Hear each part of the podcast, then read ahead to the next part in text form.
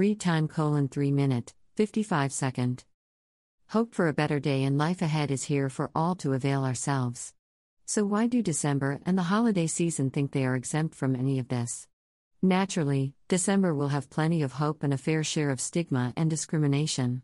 My role is to assist everyone through their time in the labyrinth of the days of our lives. At least, I will do my best in our journey. Is everyone ready to continue? I know I am. Ho, ho, ho. Hope is in the air. High Hopes, originally sung by Frank Sinatra and performed by others, mention a probability of hope for all of us. Sadly, both stigma and discrimination are here, too. Especially during these holidays, they speak of bad times and cruelty. Of course, many non believers go around spouting negativity like, bah humbug, or there is no Santa Claus.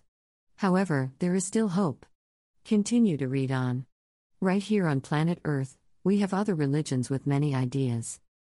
My focus is to discuss hope plus stigma and discrimination as mental health related to holidays. No belief is necessary. Yes, yes, stigma and discrimination, as well. Hope is a feeling of expectation and desire for a sure thing to happen. Isn't that what the December holidays are about? The national anthem of Israel, Hatikva, literally means our hope. This anthem was written and published as a poem in 1876 or 1877. The State of Israel was finally established in 1948, the first stanza and refrain were adopted as its national anthem. In the troubled Middle East, religions and cultures sometimes mobilize stigma and discrimination methods to gain an advantage against each other. A song by the musical band War, Why Can't We Be Friends? fits the mood quite well and offers hope in our volatile world. Several religions share the same city, Jerusalem, as their focal point.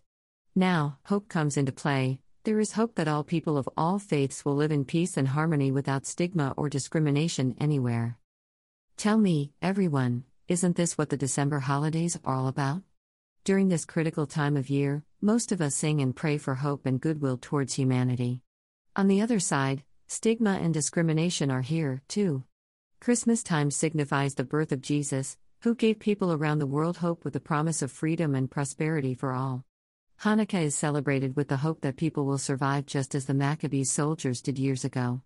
The lyrics of the song by Peter, Paul, and Mary begin with its title, Light One Candle for the Maccabee Children.